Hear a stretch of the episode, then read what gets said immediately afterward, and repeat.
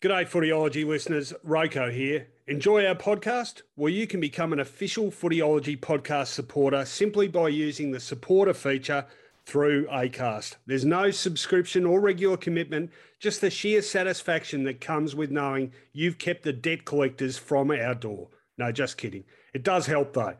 If you want to get started, you just need to follow the support this show link in the show description. Thanks again, and now let's get on with it. Welcome to the Footyology Podcast with Rohan Connolly and Mark Fine.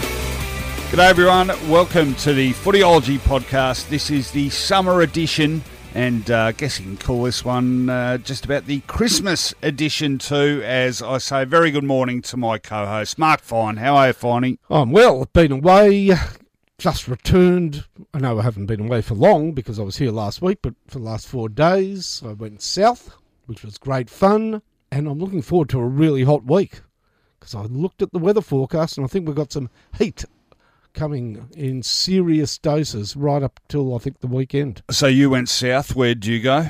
Hobart. Okay, yes. Well, I um, went south as well, not quite as far south. I went to Lorne. Launceston. No.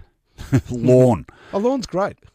I love Lorne. Uh, unfortunately, it sounds like you uh, hot weather wasn't exactly on the menu. In fact, it was so bloody cold. I didn't even think about going in the water for one second.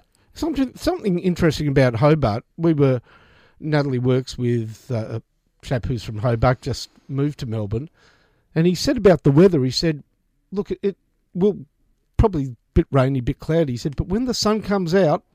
It is surprisingly strong and spot on. Ah. Like, for some reason, 19 or 20 there really hits and hits hard. It, it gets warm very quickly. Well, I think, uh, as you alluded to, the forecast for later this Melbourne week is going to be an absolute scorcher, and uh, just get the feeling, uh, in the words of Bruce McAvaney, that people aren't sort of prepared for it because it's been a pretty non-existent summer thus far. So uh, slip, slop, and slap, and all that, all those s words you do when it's bloody hot. I was just going to say the same thing. Slip into Andrew's hamburgers. Ah, of course, yeah. Let them slap a beautiful slice of cheese on your burger. Yeah. And slop. Have we done slop on? No, no, I'll get to slop. But uh, I mean, don't don't forget. It's not slop. The others are don't forget, you can't just mention Andrew's Hamburgers and not mention the most sumptuous buns in the history of burger buns and the crisp lettuce. I've only got to think of Andrew's Hamburger and I could see the droplets of water dripping off the lettuce. And tomato, juicy tomato. You know, tomatoes have gone off, I reckon, in recent years. They're a bit tasteless. Well, yeah. not the tomatoes you get on an True. Andrew's Hamburger. Point well made. You know why their buns are always as you say, delectable and the best in the business? Well, toasted to perfection, and yet still, um, still generously giving. I think it's about turnover because they are so such a popular and well renowned. After eighty years, of course, that's only natural burger outlet. Mm. They don't have buns sitting there getting a bit, you know, day oldish. Mm. They're all very fresh. Now, um, I mentioned Slip Slop Slap, and you were thinking of how to weave our next sponsor into it, and I immediately thought, remember, uh, I've forgotten what his name was, that big bird that did the Cancer Council. Slip, slop, slap, slip on a shirt, slap on sunscreen, no, slop on sunscreen and slap, slap on a roof. On your house with Nick Bartels and Hardwick Build Co. Not that you should be roofless Oh, I thought that was all a go. The new design houses, they just leave, leave the roof off. Uh, if your builder hasn't put a roof on your house, you need a new builder. But what a fantastic time of the year to start thinking about maximising your property's value because it's not going to be done now. The decisions have to be made now. But start next year with a Nick Bartel and Hardwick build and you'll be headed towards, I think, financial security. If you can afford it, now's the time to do it. Housing is still up and down, but maximising the value of your house has never been more worthwhile. Great homes from Nick Bartels and Hardwick Build Co. I, I, I, can tell you're going to struggle with me a bit today, Finey. I'm a bit all over the shop, and thinking of houses without roofs just made me think of ridiculous fashion. You know, like fa- those fashion shows where people come out wearing coat hangers and stuff. Yeah. you know. I, I, I saw one the other day. Sorry, I was still laughing about it. I can't remember where I saw it now, but it was a, a shot of like the torso of a male model, and he had a grey suit jacket and a, a waistcoat, and then shorts. But he was wearing a cod piece in, the, in the same colour as That the I suit. did not expect. It was like a charcoal grey. And the caption said, totally without irony, the caption said, of course, in 2019, the codpiece was still an essential part of high men's fashion. Uh, I should have retweeted it and then I could point people in the right direction. All right, enough crap from us. We've got plenty to talk about, so uh, let's waste no more time. On Footyology Newsfeed. Okay, well, when we lead up to Christmas, uh, it always gets a bit quiet on the news front, particularly the football news front, uh, Finey, which is perfectly understandable given, you know, we're about right in the halfway point between the season we've just seen and the season we're about to see, but still a little bit of uh, footy news around. I guess um, the most important story of the last week since we last did an episode um, is the Dane Beams story. And uh, not a happy one, unfortunately. He's 29 now, Dane, but he announced last Friday um, he is again stepping away from footy uh, taking uh, to get his mental health right, and this has been an, an ongoing struggle for Dane. I think this is about the third time now that he's sort of come out and said, "I have to take a break," and um, he's been back uh, with the Pies for one season, just the nine games last year, and all sorts of stuff going on. He um, uh, he had issues. He had surgery to his hip and shoulder, didn't he? And then in September he had a adverse reaction to some pain medication, I think, and that got him back in hospital. And uh, unfortunately, yeah, not clearly not in a great place at the moment. And I, I guess people now probably. Um, justifiably starting to question whether we actually will see him on an AFL field again. Sadly, it's it's a great career, certainly interrupted, if not curtailed or, or ended. And probably since he's gone to Brisbane, there seems to be, in the lead up to his move to Brisbane, which related to his father's ill health, his time at Brisbane, coming back to Collingwood, there's been some unease about Dane Beams. And of course, we again have another glaring example of footballers' mental health being at the forefront. Remember, see, a lot of people say, why is it a new phenomenon? And then the answer to that is that clubs in the past were not necessarily attuned to such problems, and players themselves used to hide the nature of mental health problems, not only from their football club, but from everybody.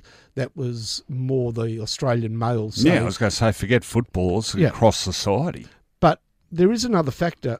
I think the prevalence of mental health problems in footballers gets exacerbated by the level of commitment that a player has to make, not to the game physically in terms of training and playing, but also the preparation, the mental preparation, game review, etc., etc., that can be very difficult and burdensome for some people that are uh, suffering from episodic or constant mental health issues, the the cerebral level of commitment to football is great, far greater than it used to be. Does that make sense? Yeah, no, absolutely. Um, it, yeah, I mean the psychological pressures as much as the physical pressures. and, and those psychological pressures and and those psychological responses and, and condition of players is measured and that in itself can be stressful to some players. One, one thing I really like Dane Beams. I've, I've had a little bit to do with him, but I, I've always found him, you know, really thoughtful and, um, you know, like people look at the tats and they think, oh, Yep. you know, what a bogan. Well, he's far from a bogan. But uh, I, I was just thinking when he last stepped away from the game, he's he's crushingly honest about his own position. You know how I mean, this, as you say, this does happen a bit now, and we tend to hear the same sort of words used and the same phrases. But every time uh, Dane has done this, I, something in the statement he's released has really struck me. And in July, um, when he stepped back, I remember he said, "I'm a broken man at the moment." And I thought, wow, you know. And then uh, last Friday, same again, and it was not sort of that dramatic, but he said my health and football have come to feel like competing priorities. And I thought, geez, I mean, that is the thing that sort of makes you worry about his, his future because, you know, if you can't sort of reconcile those two things, um, you know, you, you're probably better off out of it, which would be a tragic loss to the game. I mean, he's such a gifted player. He's still only 29.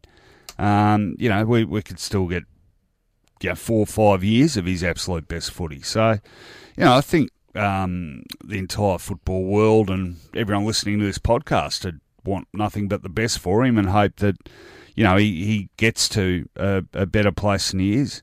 I did know just by the by there was a photo. I'm not sure if it was how current it was, but there was a photo of him walking into Collingwood training carrying a book, and you could see on the cover of it it was um, the subtle art of not giving a Yeah. which um, is I a, see that, that that's a bestseller. It a moment. There's even a yeah. sequel oh really out already. Gee, I, could, I should probably have a read myself. Um, anyway, there's the Dane Beams story. So just on that, I look at Dane Beams, and I know that a lot of people still, whilst we are as a community and as a sports loving community, I think more sympathetic and more understanding of mental health problems. There still is this undercurrent of, yeah, but I'd love to play football. I mean, you know, how can't you want to play footy for a living?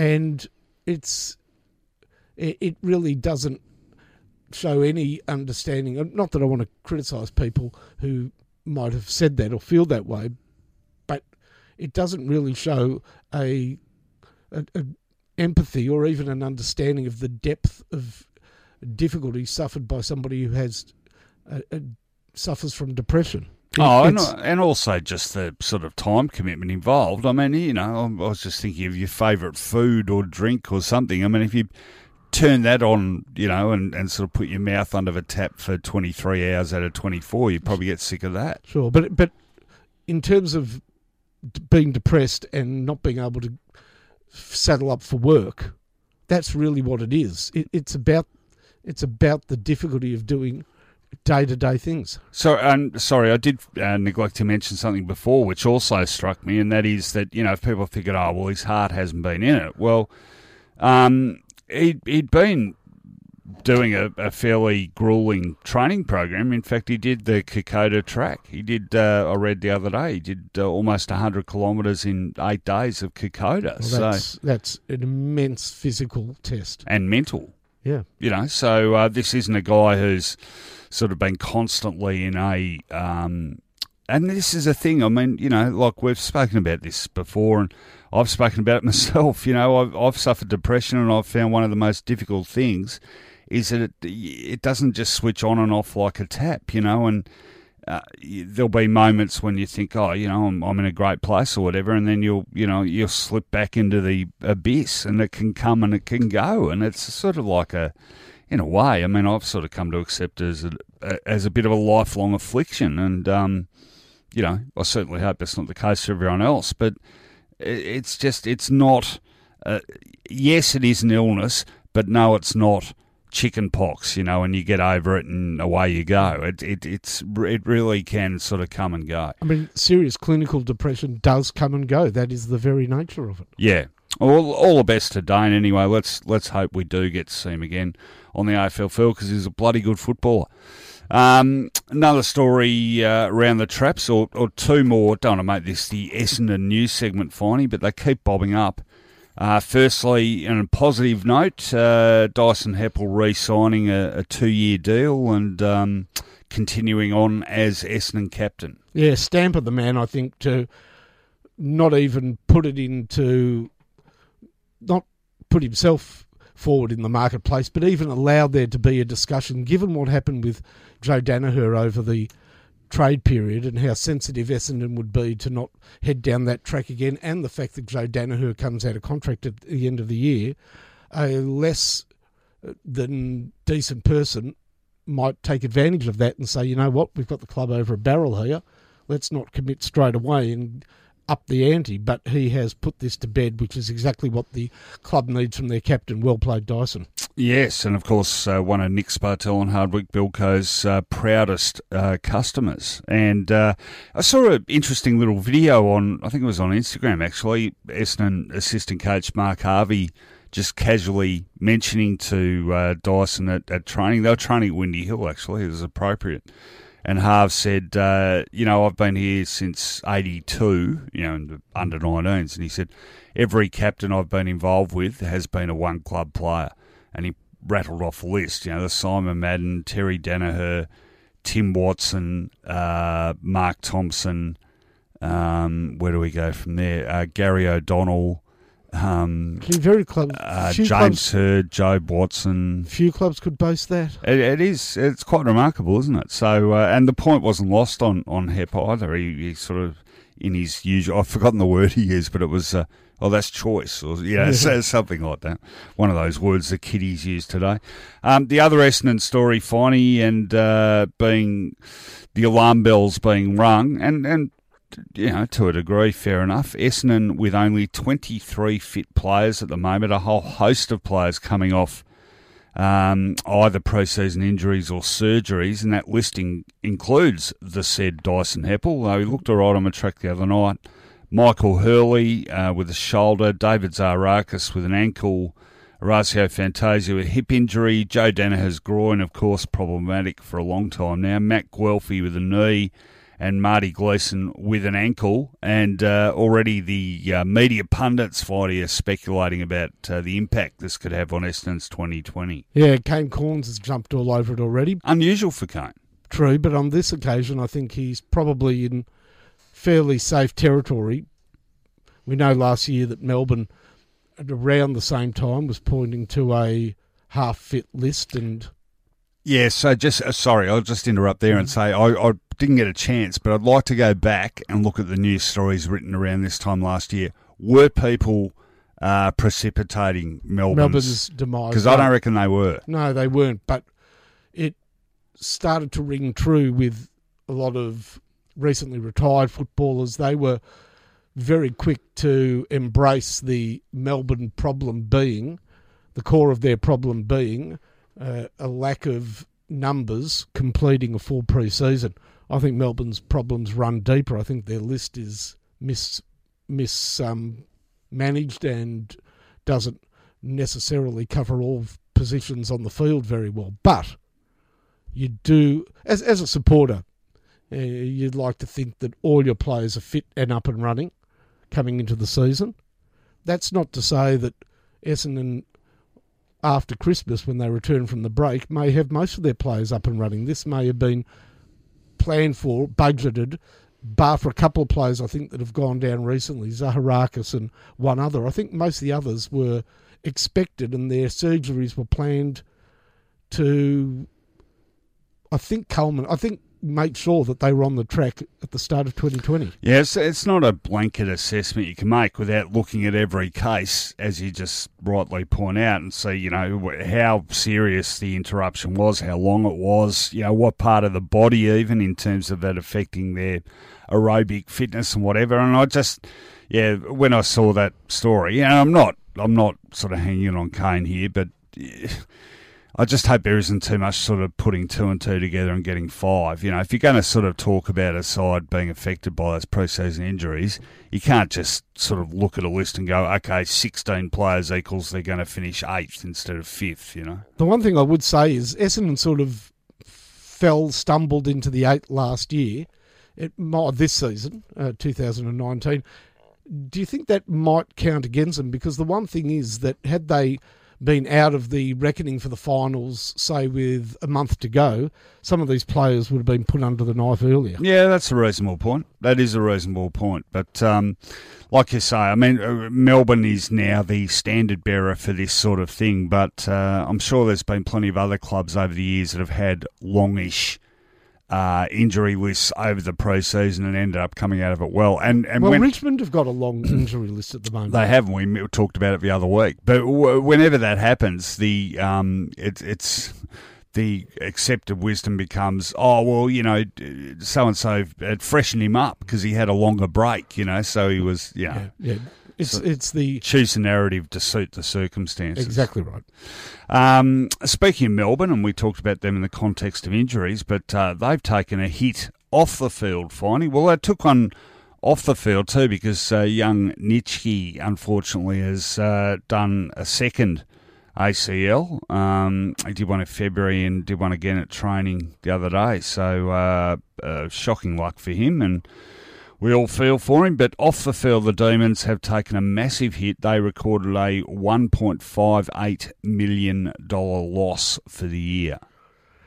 These are never as clear cut as just the bottom line figure. There are write offs. There are certain things in these profit and loss final figures that are sometimes deceiving, other than it was.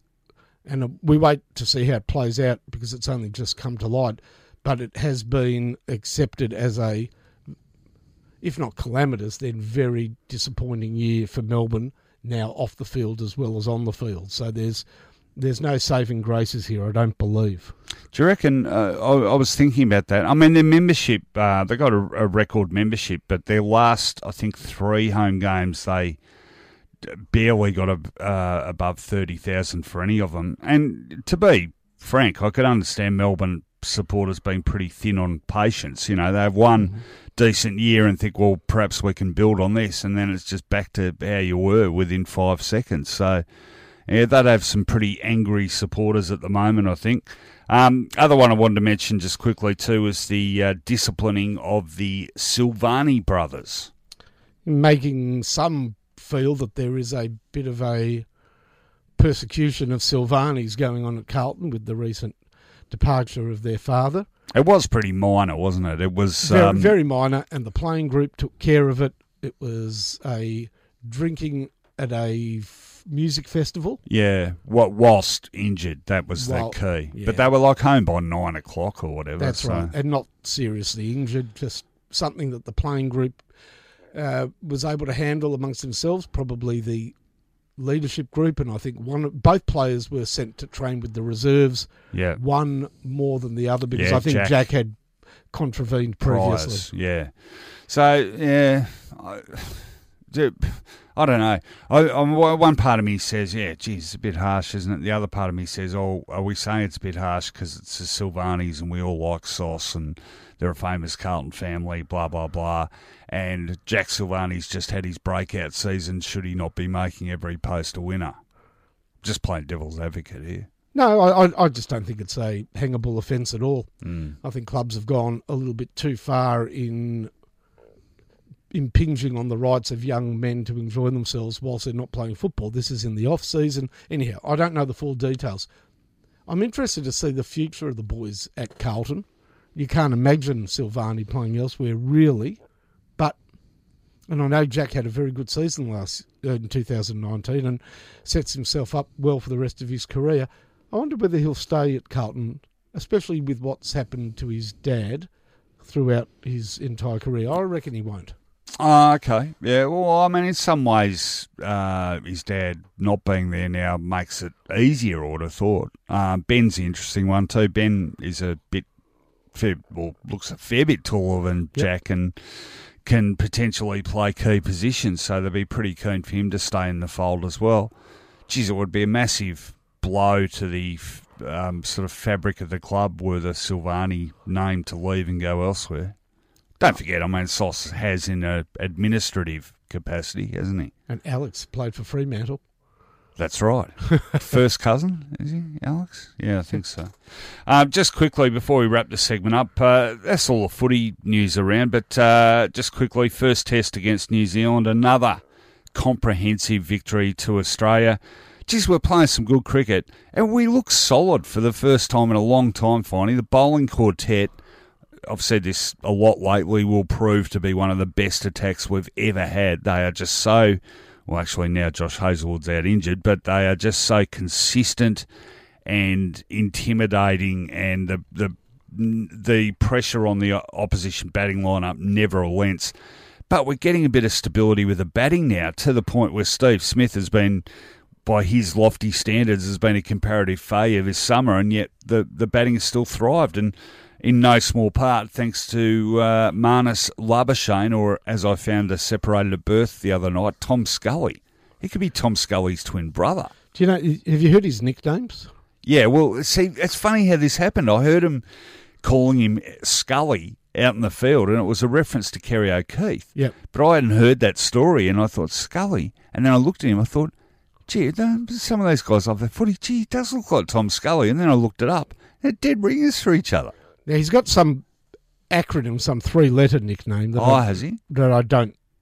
It, it's got to do with Steve Smith, like weirder than.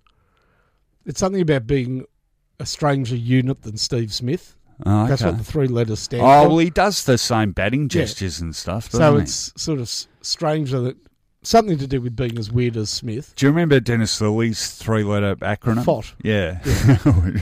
and you couldn't, unlike FRO on Twitter, Finey, which most people can work out, FOT is, that's not an easy one to, for people to get, is it? No, but then they, they sort of modified it to flipping old tart. Oh, yeah. Well, okay. There you go. But he's got another nickname, and I can't remember which player gave it to him, but I like it. What is it? Loose bus change. Meaning? The, whoever whoever that player was looked at his name and reckoned it looked like loose bus change. It's a bit of an insult to people of um, South African descent, but um, yeah, certainly the first Labuschagne who's ever made an impression in Australian cricket. I think it's fair to say. but not the first Labuschagne to make an impression in sport, or, or not the only one this year. Oh, who's the other one? Because I watched the Rugby World Cup, Oh God, and incredibly, there was a Labuschagne playing. for the Japan. Proteas. Oh, for Japan, Correct. of course. He was a good player. Yeah, okay. Same spelling, Japanese. You know, the only game of the Rugby World Cup I watched was the final, and that was absolutely Terrible. dire. There was a there was a good game before then. Yeah. What was it? Samoa versus Papua New Guinea? Or? No, that when New Zealand got beat, I mean that was That's right. Who beat them again? South Africa, I think. Was it South Oh, in the semi. yeah, Yeah, yeah, was- okay. Pretty full on. It was exciting. Yeah. All right, uh, that'll do us for newsfeed this week. Uh, I think it's uh, probably time we dispense some life advice, Finey. So let's do that now. Life hacks. Building a better world. All right, well, who knows where this segment's going to go? Uh, we could be talking seriously. We could be a little flippant. Observations. Uh, what do you got for us? This is my Tasmanian edition. Oh, okay. Yep.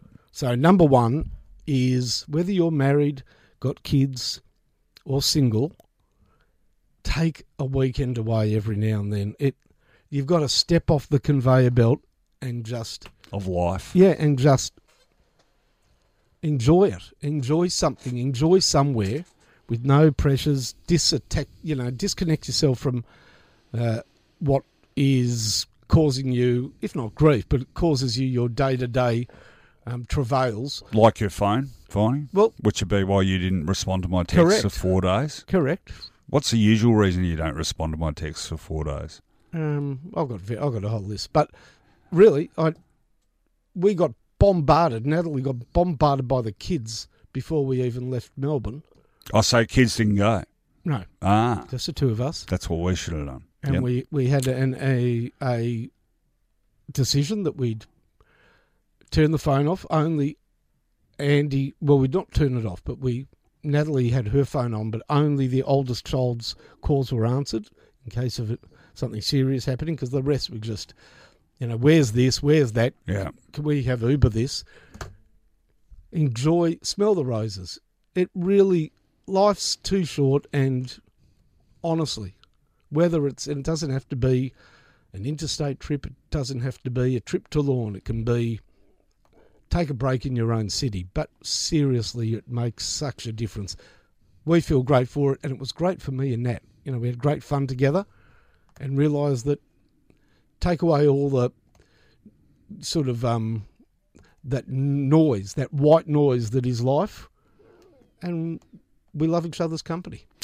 Ah, very sweet. I think that's what uh, Abigail and myself should have done too, because we could have gone for four nights on our own. We decided to make it two nights and took the two boys. And um, yeah, no, look, they were fine, but uh, we certainly didn't see much beach action, so it tended to be an indoorsy sort of. Um, sort of uh, weekend away. Now, mine um, was going to be a bit of a holiday edition too, but I, have I've come up with a a new one. But uh, these two are both, in fact, all three were going to be based on the weekend away. And the one I've dispensed with was about loud talkers. So I might as well just quickly say that uh, if you happen to be around the Lorne area and you're at the pub and you hear a young, quite pissed and incredibly loud American bloke uh, talking absolute gibberish, using expletives every word, every second word while his kids around, tell him from me he's a dickhead.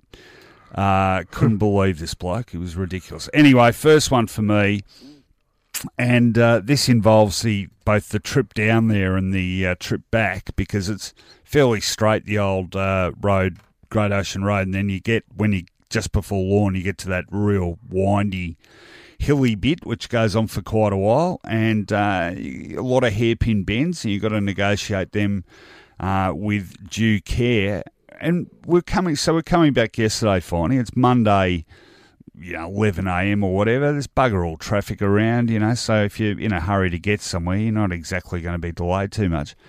We're not one, but I reckon three different cars at various stages during the windy, bendy bit tailgating us. And of course, what happens is they stay right on your ass, and then you get to the straight bit of road, and, and they've got to shoot out in front of you as if to emphasise how pissed off they are. And of course, it means they're going to arrive at their destination 48 seconds quicker than you do.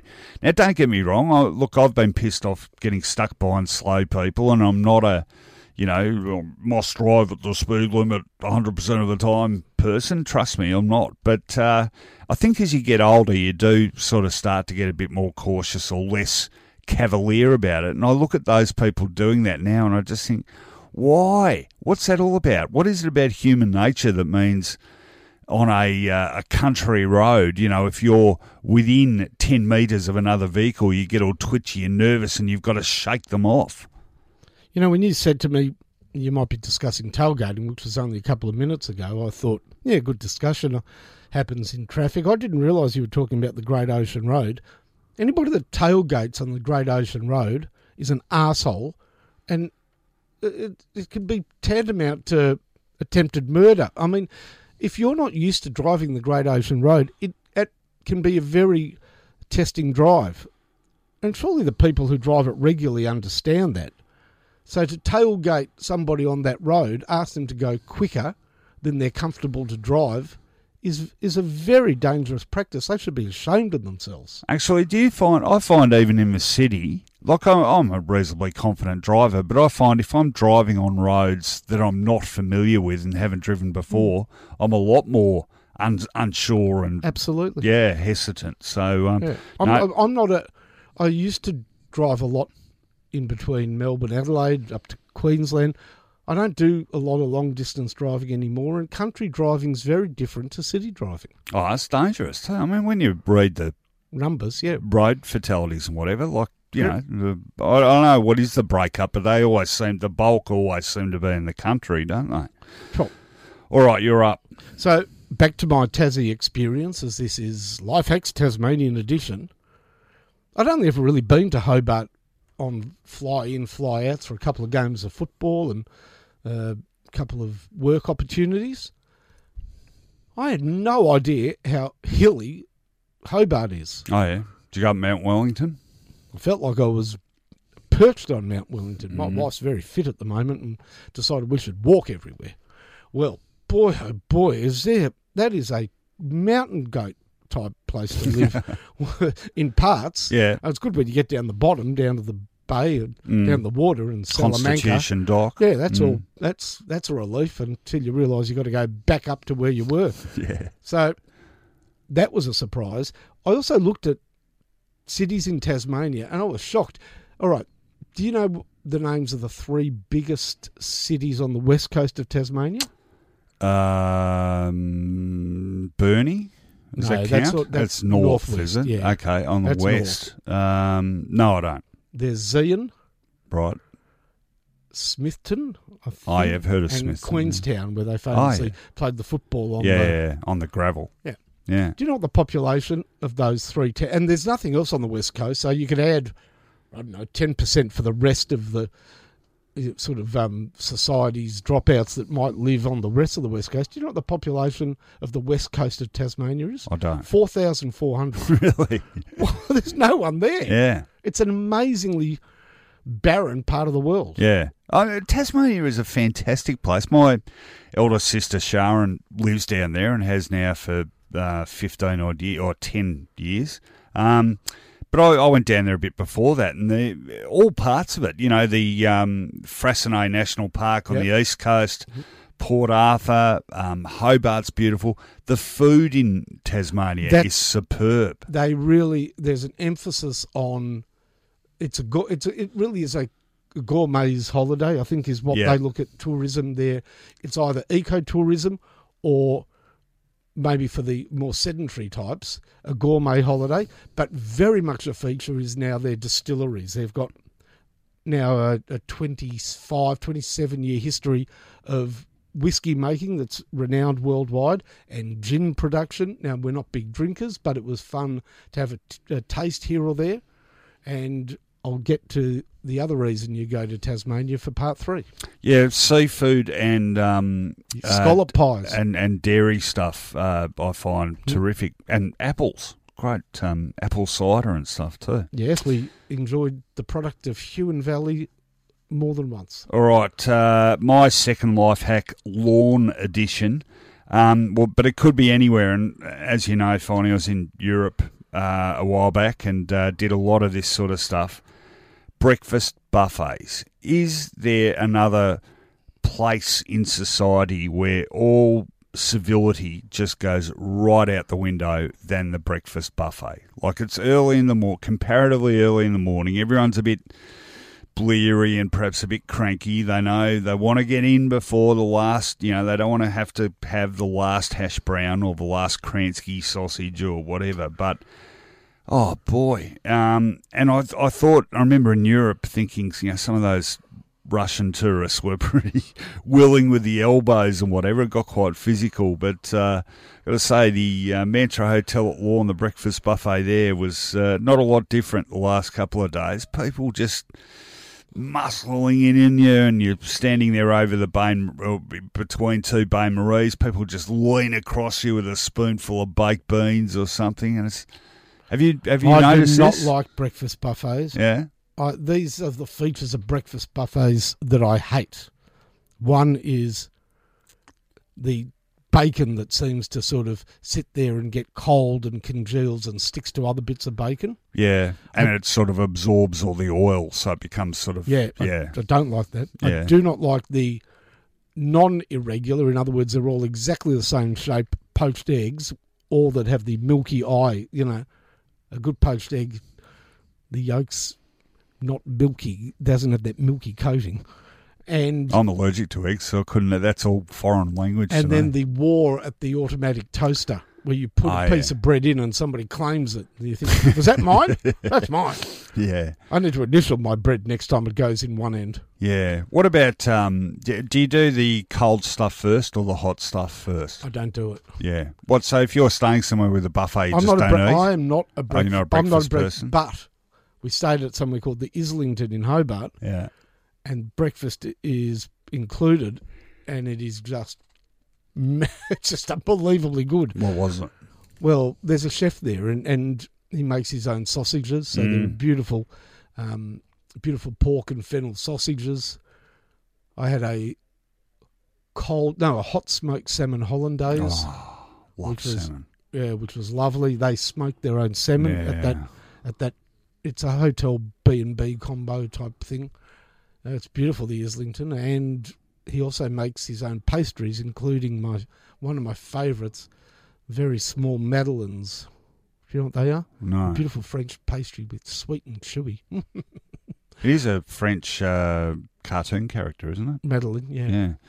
Yeah. Um, Yes, was that mine or yours? That was Uh, yours. That was mine. Yeah. So breakfast buffets, uh, you just you've got to really brace yourself before you enter the dining room for the breakfast buffet. No question about it. Having said that, uh, anyone from the mantras listening, uh, I did still enjoy my breakfast very much, and like you, I, I tend to. I'm a bit lazy with breakfast, so you know, unless it's all laid out for me, I tend not to go to much effort. So uh, I made hay while the sun didn't shine. Finey, your last one. Okay, we're sports nuts. We love sport. And I'm assuming that many of the people who listen to this podcast are big sports fans, first and foremost. Football right up the front of the queue. So, being a, a lover of football and a lover of art, not the arts, but actual art, generally does not go hand in hand. Not to say that they're mutually exclusive. But art, I think, is appreciated by everybody in some form or another, either by osmosis or by intent. We like we, we are drawn to things that appeal to us aesthetically. And that notion is challenged, it is promoted, it is developed, and ultimately it is absolutely a source of immense national pride when you visit Mona Ah, in Tasmania. yes. No, I love Mona. Yeah, well, I'm like you. I'm, I'm not, um, you know, look, I don't think I'm a complete bogan, but the arts, you know, the visual arts uh, has never been a strong point of me. But uh, I've been to Mona, I think, now three times, and every time I find something different Well- and new, and I love it. I love that about the structure of Mona. For people that don't know what Mona is, it's the Museum of Old and New Art. Interestingly, it is not a government built institution. It's not even funded by patrons of the art. It is a private museum. David Walsh. David Walsh, who Yep. made his fortune gambling, Yep. playing poker, Yeah. but he's a man of, even in the world of gambling, he's a man of um, He's a bit of an eccentric, isn't he? very eccentric, but Yeah. he's a man man of principle, and these are some of his principles. It if you don't like them, he has others. Sorry, I just had to do Yeah. that Groucho Yeah. No, he, he's fantastic. It costs thirty dollars to get in. You need to, if you're in Hobart proper, the best way to go there is by the ferry. It's So great. that- Get the ferry. and it's a beautiful ferry ride. Yeah. Uh, but it's free to Tasmanians the entry. So Oh, when, when he when when he built it, he said, "My fellow, you know, peop my Tasmanians." My fellow Taswegians. but it's great that it, it makes a loss every year between six and ten million dollars. He Yeah. bleeds money from it. Yeah. He's building a wonderful and and in architecturally, if it comes to fruition, um, breathtaking hotel. But he wants a license for a casino in that hotel, where Tasmanians will not be allowed to play, Oh, really? and there will be no poker machines, because extraordinarily, every single poker machine in Tasmania and both cas- both casinos are owned by one family, the Farrell family Is that right? and he wants to take this family on because he said there are 2,000 um, addicted poker machine players whose lives are ruined and their families' lives are ruined, and this family doesn't care about them. They, they had the first one, didn't they? Uh, what is it again? Wrest Point. Wrest Point. Yeah. Yeah, the, Oh. Farrell, the Farrell family owns all of it, Yeah. and they're making it very difficult for him to create this high roller casino, which he needs to balance the books with his beautiful Mona. And Mona itself is so exciting. It's fu- it's it's The poo machine still there? Cloaca, yes. Yeah. It it's not a pleasant room. That that is for people wondering. They they have a machine that sort of um, what's the word? Uh, demonstrates the process food takes through the It is- digestive system. It's fed twice a day. Yeah. It farts. It stinks, and it poos once a day. Yeah, and the kids love it. Yeah, I can't say that, and I loved it. But do you have you read the story behind it? Uh, no, well, I, I would have, but I don't remember the it. artist, I think, is Belgian, Right. and he was kicked out of art school Yeah. halfway through. So he had this sort of concept of art as being stuff, stuffy, overpriced, over intellectualized, and this is his cloaca in its various forms says what? Art is crap.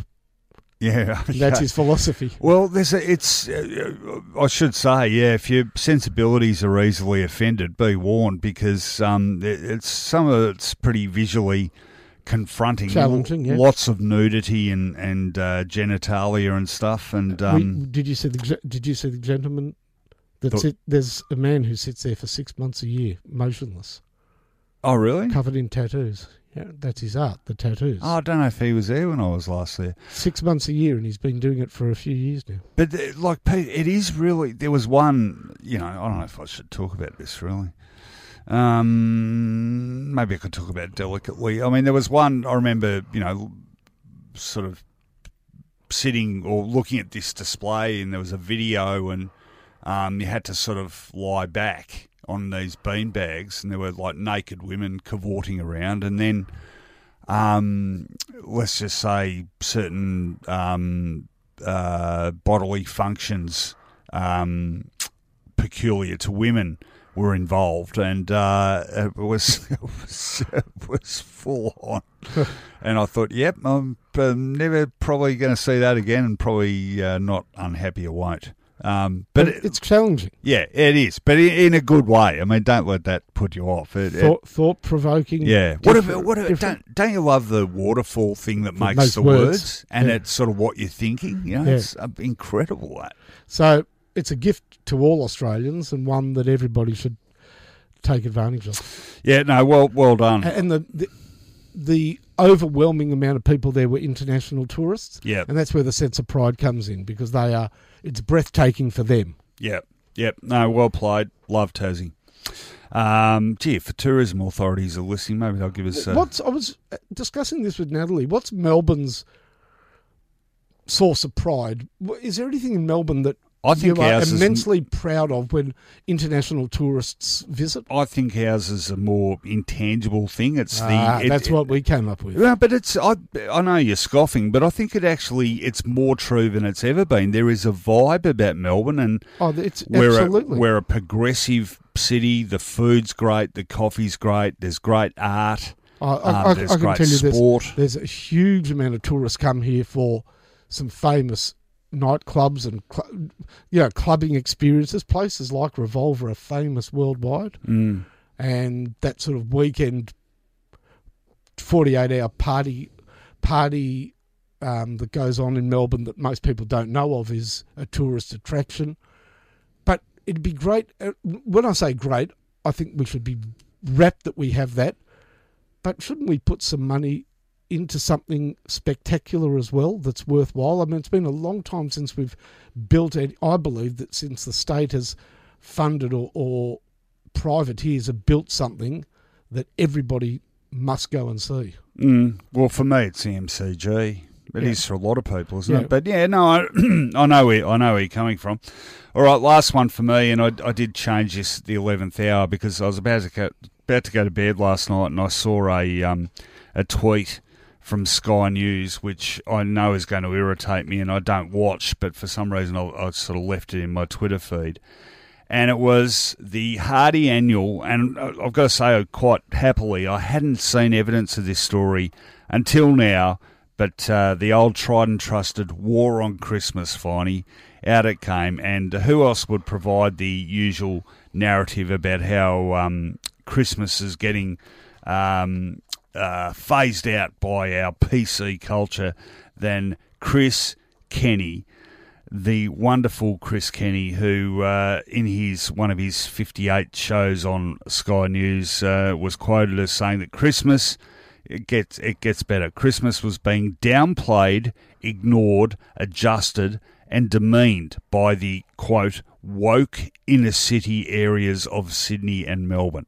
There's a few things to discuss here. One, the fact that all these right wing reactionaries on Sky News have clearly recently learned of the phrase woke, so now they're determined to slip it into every sentence they use. um, secondly, this is absolute bullshit. Uh, you've only got to go into the CBD, and people were not slow in tweeting pictures of all the Christmas decorations and lights around the inner city areas of Sydney and Melbourne. I think the thing that gets me the most with this one is how wankers like Chris Kenny like to portray themselves as the uh, you know the quiet Australians, the poor oppressed minority. Somehow they're not part of the elite. It's these sort of um, you know student hipster types hanging around the art galleries of uh, Brunswick Street who are the elite, despite the fact that they have no media platform to broadcast their bullshit. They have no money to buy the objects that uh, people like Chris Kenny bathe in. And the fact that they've got away with somehow classing those people as elite while wankers like this swan around, you know, sort of trying to paint themselves as everyman makes me, frankly, quite ill. Um, but that's pretty much in keeping with Chris Kenny, who also wrote a, um, a bit of gibberish about uh, climate change the other day, as you'd expect of an Australian columnist. This is the bloke who famously sued the guys on the Chaser for um, depicting him in a certain act with a canine in an obvious parody or joke. Um, yeah, there is footage of him on YouTube, by the way, wearing a Chaser t shirt being voluntarily tasered, which uh, is a source of, of great amusement. So uh, get, uh, get on, and might tweet it later today, actually. But uh, yeah, look, of the cabal of um, Murdoch flavoured or Sky News flavoured uh, shock jocks out there in various guises, I think Chris Kenny is probably by consensus the least respected uh, and most lightweight political commentator in the country. Also, the biggest coward on social media. So uh, you're an absolute joke, Chris. Uh, get stuffed. Hmm, interesting. All right, we had enough of life hacks. now I want more, but for this week, yes. I think it's time we revisited a famous year in the uh, world of music, movies, and television.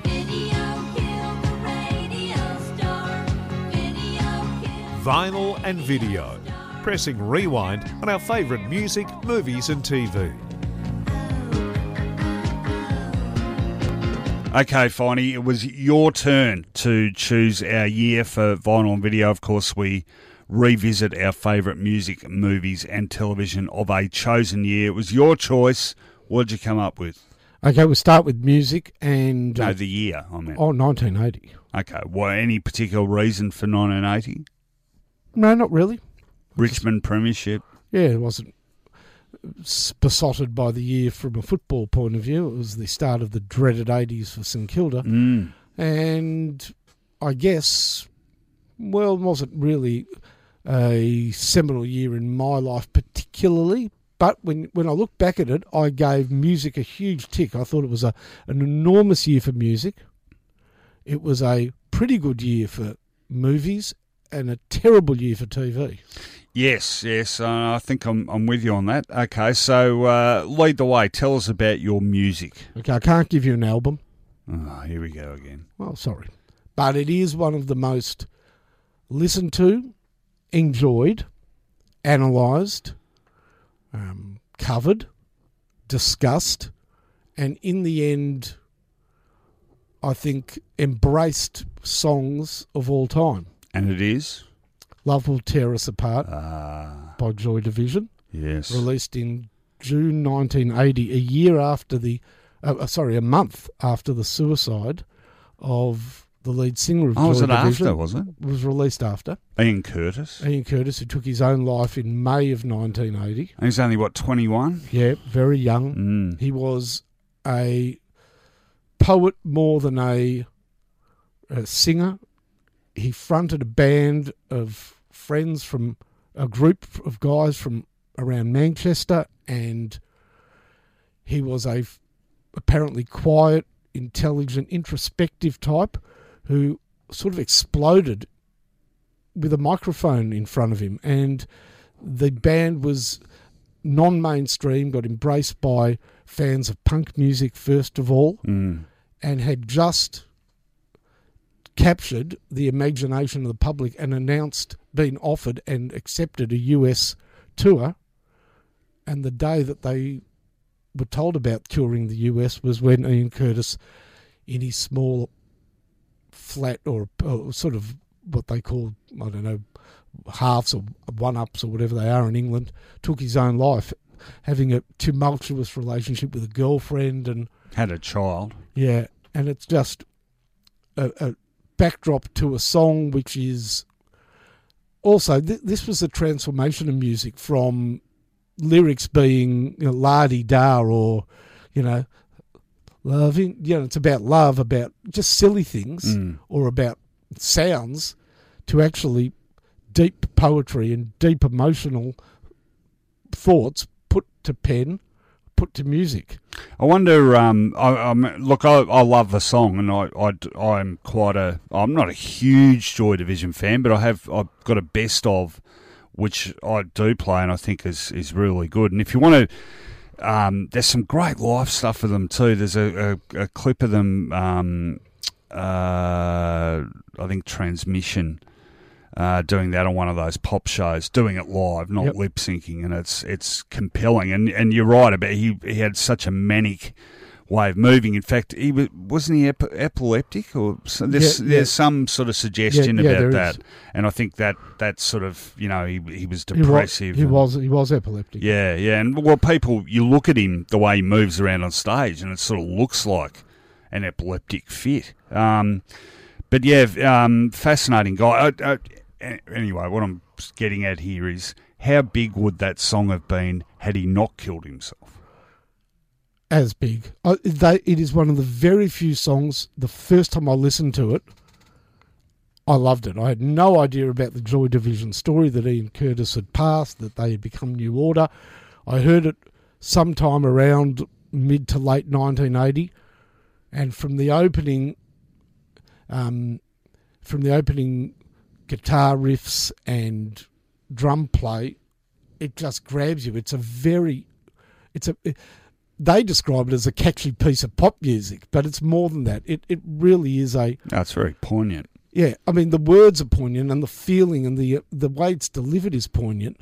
But I think it's such a endearing song, an enduring. It's both Mm. endearing and enduring. But an enduring song is because the actual music, the actual song itself, has a great, great musical feel to it. Good uh, B side of the single too. yeah, that's it. uh, Was a, it was a single with a B side that was good too. uh, these days. Yeah, that's yeah. and that's one of their best songs. Yeah. There, well, if you're interested uh, enough to check him out, the best of I bought, I think it's called. Oh, actually, the other thing I was going to mention was they did bring out a, out an album in 1980 called Closer. Yeah, but Love Will Tear Us Apart isn't on it. Correct, which is why I had to go for Love Will Tear Us Yeah, yeah. Apart. Because Um, to me, it was, as I said, very few songs. From the minute I heard it, mm, it, it, it was for, I could remember hearing it and loving it almost, almost um, part by part, and Mm. from that point on, loving that song. yeah, I love the way it finishes too, just with that the drums. You know, it's Yeah. sort of yeah, it fades out. Um, all right, And an interesting fact: that song in official merchandise, so you can multiply this by ten. That sing that song, "Love Will Tear Us Apart," has spawned more clothing merchandise, t-shirt merchandise than any Ah. other single. So, in terms of "Love Will Tear Us Apart," yeah, Joy Division, and images of to do with that single yeah. for a single outstrips What about um, uh, Choose Life T-shirts? Well, that, that I think was fairly singular. Was that Wake Me Up Before You Go? Anyway. Yeah, I'm saying, but it constantly redesigned this "Love Will Tear Us Apart" concept. All right, we need to move on. Um, now, I'm I'm quite proud of this selection because I think uh, you will be surprised. Oh no, you won't because I will I've because already Back told in Black was out. Well, yeah, well, yeah, exactly. Back if it's in not Back in Black, I'll be hugely surprised. well, it isn't. Um, and don't get me wrong, I love Back in Black, and it's probably the only uh, Acca Dacca album with Brian Johnson that I really love, and it's a monster album, of course. Um, some other good albums came out in 1980. David Bowie, Scary Monsters. Yes. I think that's my favourite Bowie. Um, the Police, Zenyatta Mondatta. Um, I like none of their work. Uh, I do. Yeah, you- you're like Brian Mannix. He hates them, but uh, I quite like the Police. Um, Rush, uh, I've talked about a bit. They had one of their probably their second biggest album, Permanent Waves. Uh, U2's Boy, their uh, first album came out. Their only good album. Oh no, that's Oh, not. fair. sorry, Joshua Tree, maybe. Oh no, I think War. Um, What, what, what's War got on? uh, New Year's Day, Two Hearts Beat as one. okay, so that actually that it's Boy and War that I like. Yeah. They're the two. Uh, quite like um, Unforgettable Fire, which came after War too, um, which has got Unforgettable Fire, um, Pride. Um, so I really liked them when it was um, New Year's Day and yeah, that's around '83. um, Gloria. Oh, that was earlier. That's Gloria. I think it's on the one after Boy. Anyway, Yeah, I'm not so- talking about you okay. two. Um, the other great album, and this I had this as a close runner-up because when this came out, and, I still think it's a great album, and it was massive. Probably still one of the biggest Australian albums of all time. Split Enz, True Colours. Yeah, fame.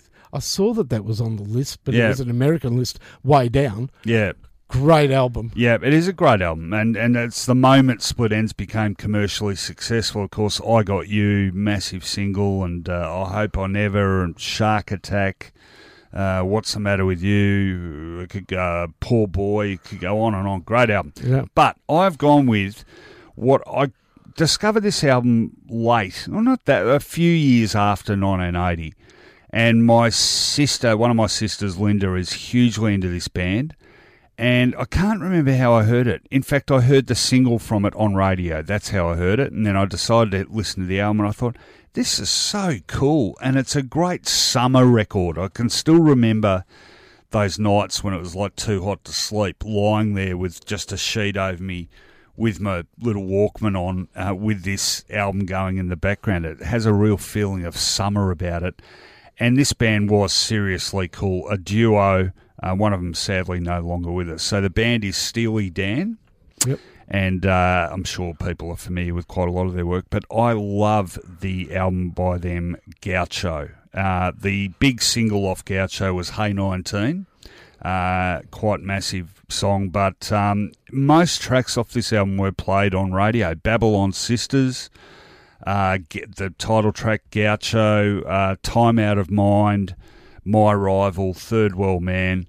Um, it is a, a ripping album. Uh, Walter Becker and Donald Fagen, they were just so cool. And um, Aja is probably an album of theirs that gets bigger critical raps, but for me, this is their most accessible and uh, great album for, um, how could I put it, seducing chicks.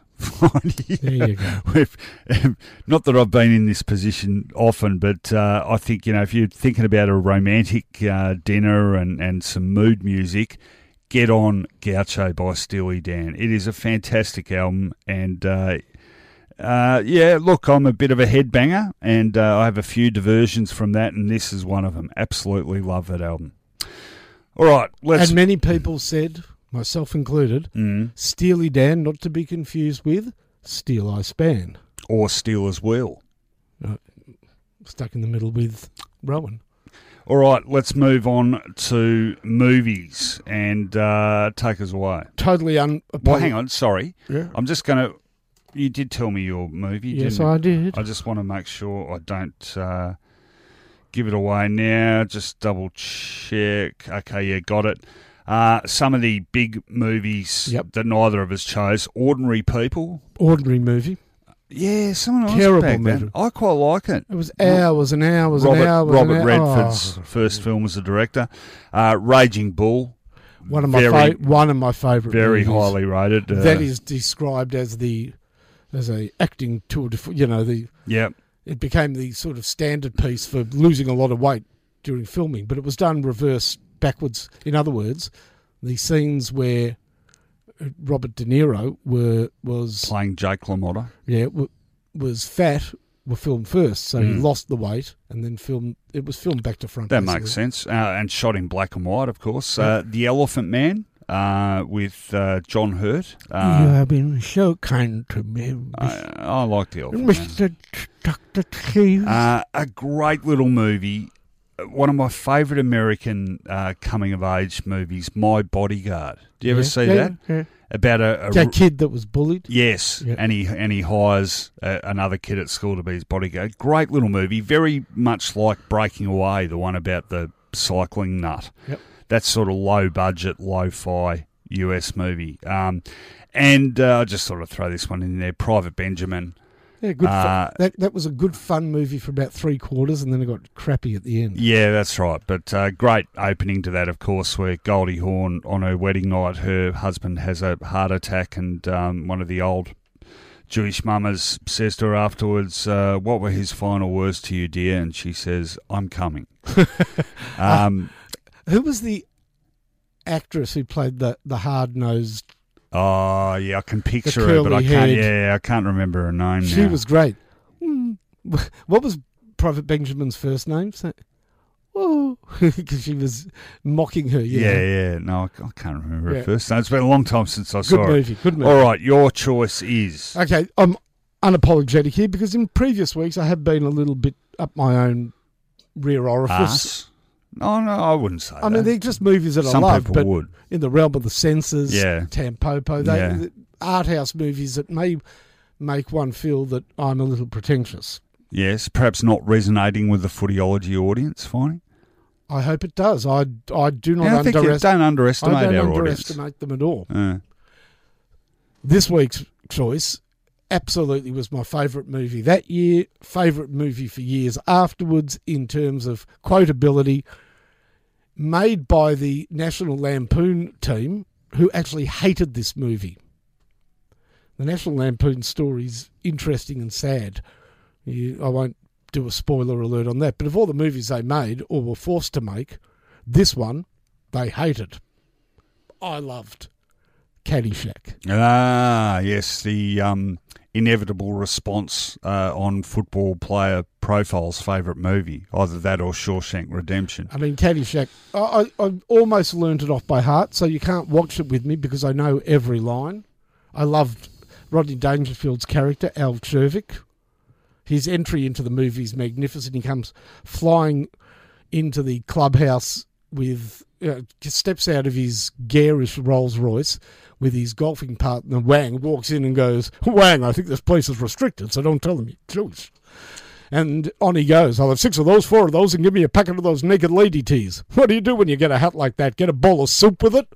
And that's the first time he meets the uh, president of the club, played brilliantly by, it was Judge Smales, played by uh, Knight, um, Ted Knight, a great comic talent, lost, passed away shortly after that movie, but just a great movie, great fun, quotable. Bill Murray, Chevy Chase, all comedic Great stars. cast.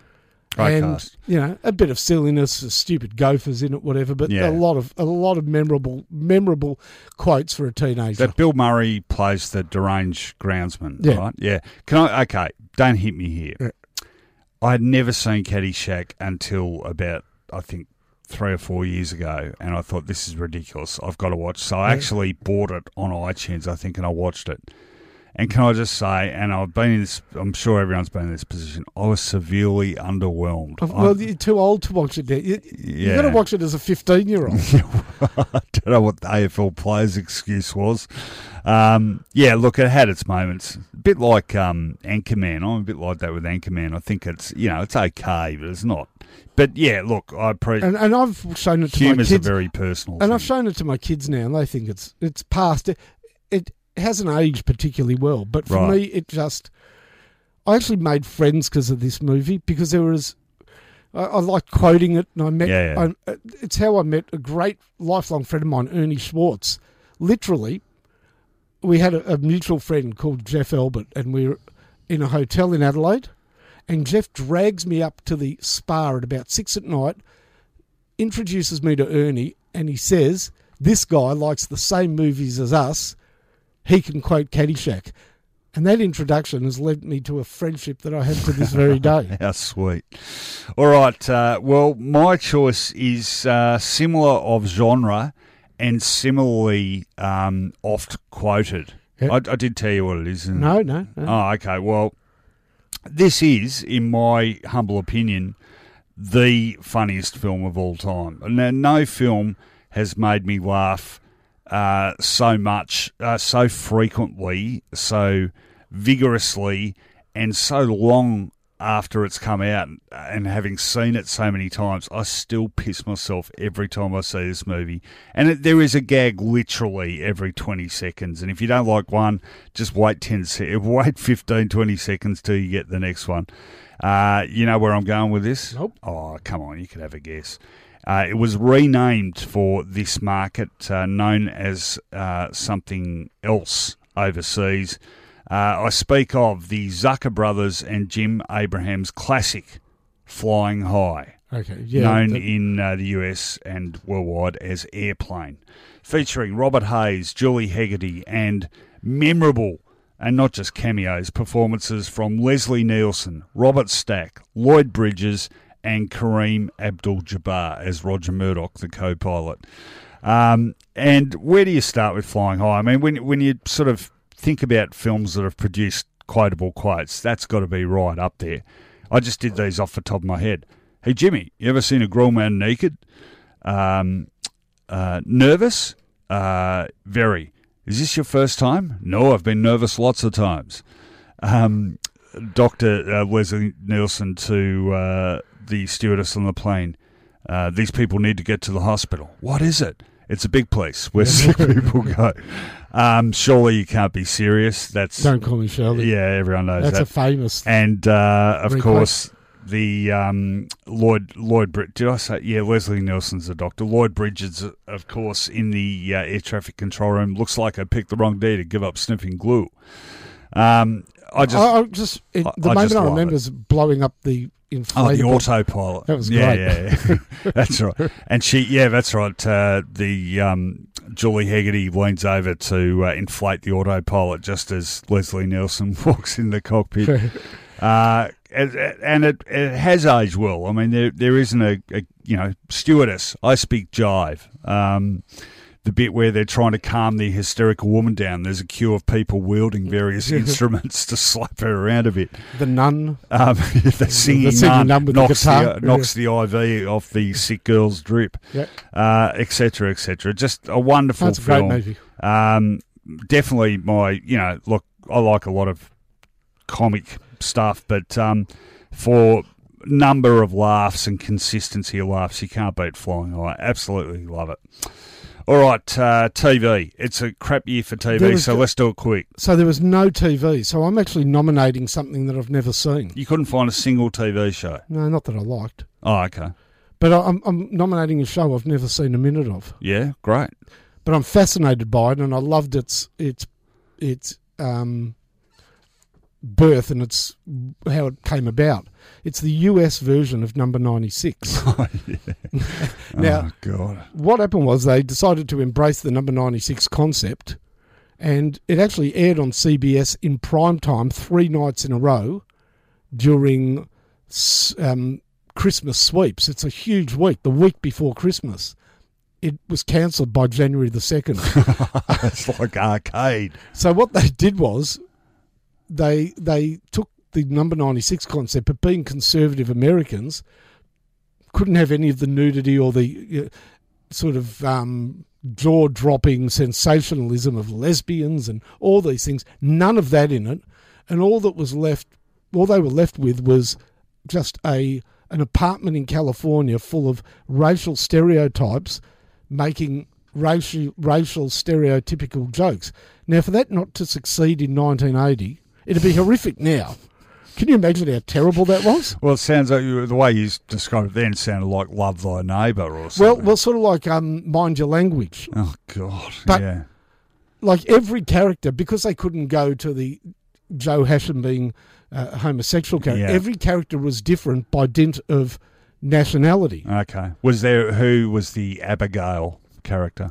There was a bawdy woman, but because of conservative America, sex was never discussed, boobs were never shown. Am I immature, by the way, for still being vaguely titillated by the fact that my partner's name is Abigail?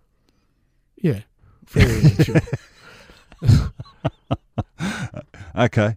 upshot is I never saw it. It went for six episodes, but it was described. It did get a place magnificently in a famous list from NME, which is some entertainment magazine, of the hundred worst TV shows ever made in America, and it made it into the top 20. it was like 17 or something. Well, there's been a few um, sort of uh, Americanisations of other concepts, some but not tremendous- Australian concepts. Well, It's Kath pretty and, rare. Kath and Kim. yeah, yeah, um, a couple. That was yeah. a was that a disaster? I think it was, Oh, wasn't I'm it? sure it was. Um, on the other hand, The Office, uh, absolute raging success. True. Um, Fawlty Towers a disaster. It was an Oh, did they do that? Did Yeah, they? yeah, yeah. Oh my god!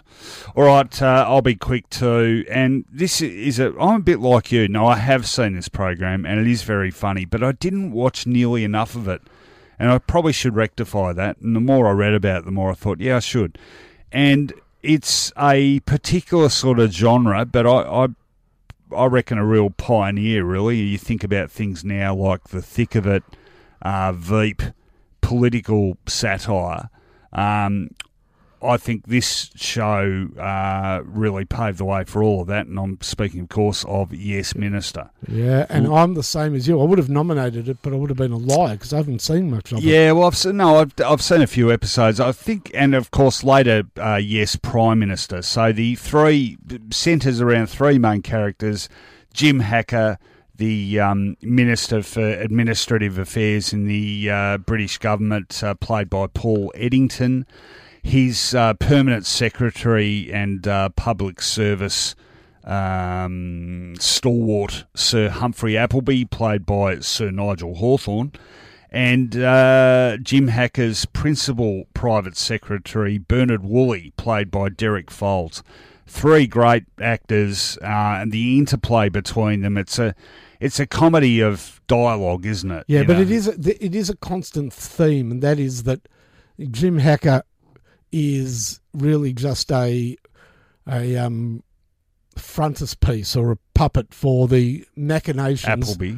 Yeah, machinations of the all powerful public service. I think it changes. I, I think it starts out like that, but I think as the even yes minister and then definitely yes prime minister goes on, he starts getting his he starts getting his, His way, a lot bit. more often. Yeah, yeah. Again, I didn't watch a lot of it. Mm. Always very clever. Yeah. How you know he could work the numbers.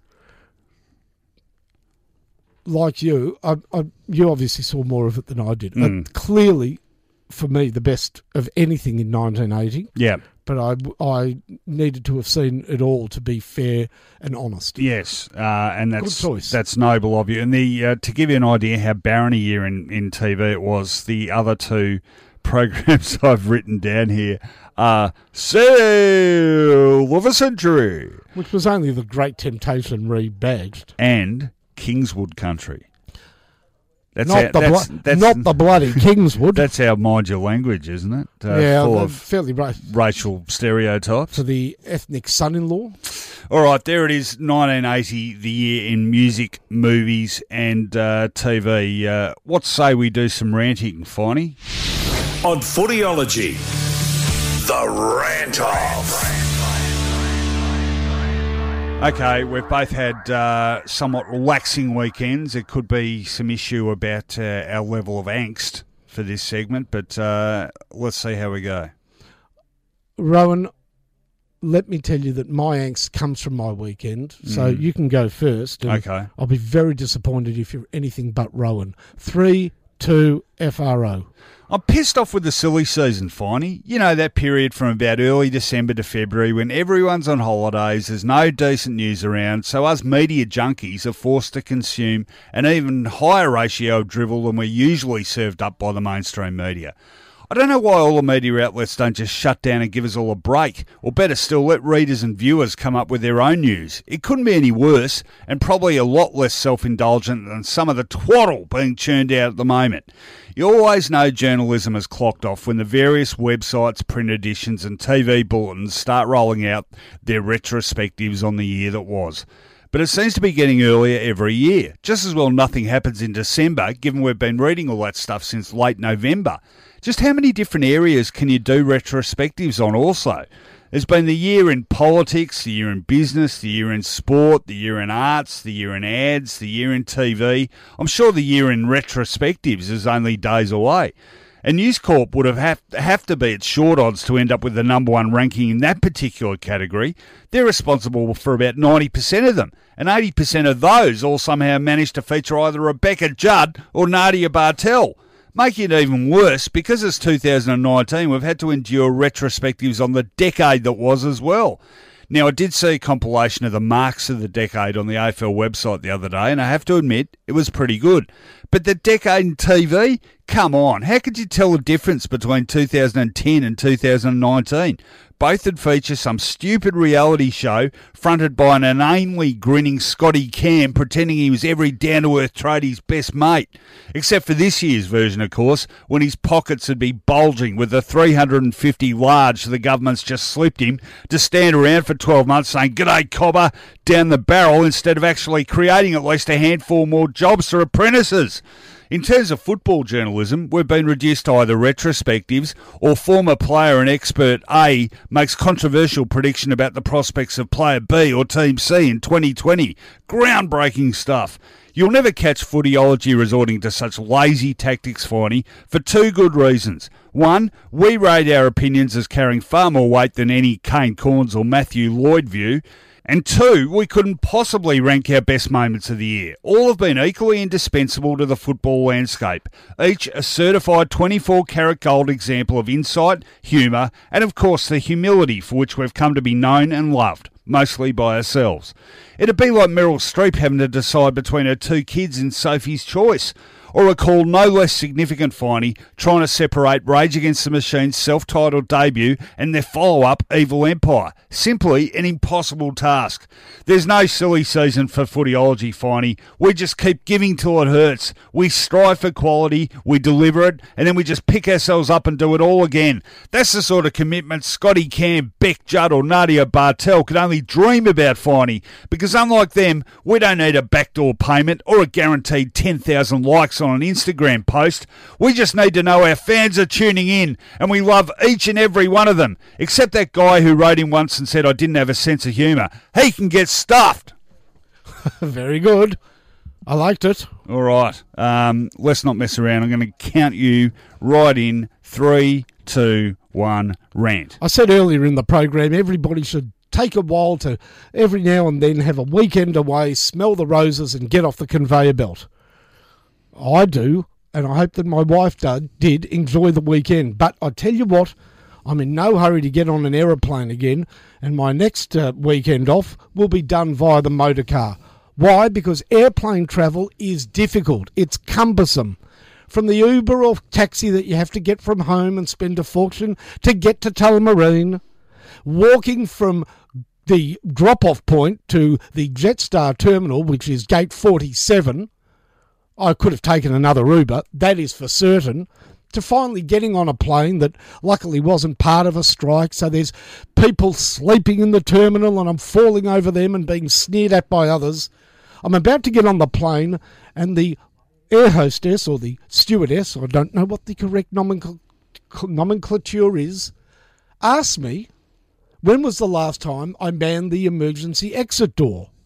Now I'm thinking to myself, I don't know when, and I normally leave the fridge door open about 50% of the time.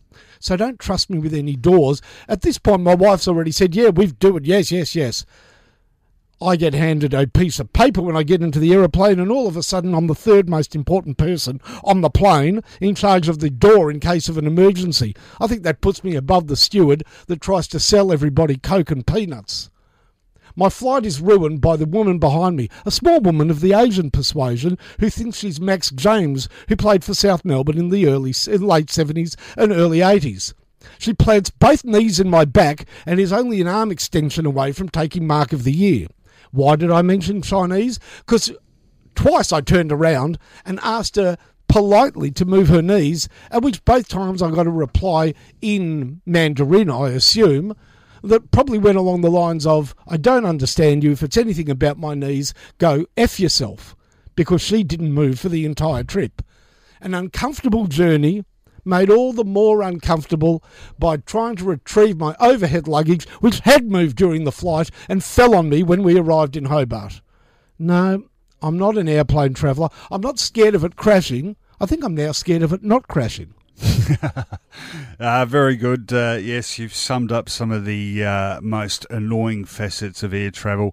Uh, I think the funniest part of that, Finey, is uh, this was all about a what a forty-minute flight or one an, hour an flight, hour, an hour five or something. an hour five. So try. It's very traumatic being told you're manning the emergency exit. Yeah, yeah. No, it's happened to me. Try. Um, what, what's the longest flight I've done? Probably thirteen. I think it's about standard uh, Melbourne to Singapore or something, isn't it? I've done the I've done the long haul, Melbourne to Rome. Yeah. I, I did I did Melbourne, Oh yeah, no, I mean Melbourne to London, but you stop. But I did Singapore I did Melbourne to Athens. Athens when I was young. Yeah. Two stops where we where we weren't allowed off the plane. Oh really? Well, one was in Tehran, Tehran Oh Tehran. Yeah. during the dicey period, Yes. and the other was in Bombay where there was some workers' strike or workers' Mm, party, God. and it was a debilitating flight. Well, our um, our Canadian friend who was over recently, he did uh, Vancouver to Melbourne non-stop, which I think was fifteen hours, and now of course you can do Melbourne, um, New York, uh, yes, which is that'd be about fifteen too, I reckon, wouldn't lot it? longer, I think. Yeah. Okay. Uh, oh yeah, it would of course. Melbourne to LA would be about. 15. Yeah, I've done that a few times. Yeah. It all becomes about territory on those flights. Any any empty seat, somebody. Oh yeah, yeah, yeah, yeah. yeah it's like uh, Boxing Day sales. All right, no, very good rant. Enjoyed it thoroughly. Um, I think that's about it for today. Uh, where do we close Oh, off? can I add one thing to my rant? I forgot about. Yeah, quick. Is there no greater tease in life? Forget smorgasbords. Forget food that you can't eat at a smorgasbord that you walk past. Forget tabletop dancing where you can't touch the girls. It's a travelator that's not working. Oh yes, annoying. And they're always not working. Or Yeah. an escalator that's not working. Yeah. You need them too. I know a lot of people sort of scoff at them, but if you go to like Changi Airport or one of those big ones, you need them, mate. You like they account for about five kilometres. Those Yeah. things. And they- uh, I'm about to step. No, that's not working. Yeah, yeah, no, annoying, annoying again. Um, all right, we'll leave it there. Thanks for tuning in. Uh, now, what are we doing re Christmas? Finally, we had a bit of a discussion about We're on this next week. before. Well, People yeah. lead us. I, people podcast on planes and while yeah, they're waiting. Yeah, okay. Look, we we um up in the air, but look, we'll we'll make a snap decision. We will come back for a pre Christmas and final uh, footyology of 2019 But next a non week. a non Christmas Christmas edition. Yeah, yeah, We're not going to do our favourite Christmas yeah, songs. no or, stuff Christmas. I did that in another podcast I'm involved in, and that was more than enough. No, it'll just be your your usual good old meat and potatoes footyology You bet. with Now, maybe a little bit of turkey and chestnut stuffing. no meat and potatoes. Yes, in fact, there is meat and potatoes in the form of a beautiful hamburger and wonderful crisp chips. Go to 144 Bridport Street, Albert Park, and, And the name of that establishment is. it's Andrew's Hamburgers, of course. And if you need a house to go with a chimney for Santa Claus to come down, then it's got to be Nick's Partels and Hardwick Build Co. It absolutely has to be. There is no choice. Great sponsors of ours and have been for some time, and we appreciate their support every week. So please give them your custom all. Uh, we'll see you next week. And to take us out, we had uh, quite a long and interesting discussion about this song. It is a classic from a very interesting band and a very troubled young man, Ian Curtis, of course, out the front of Joy Division.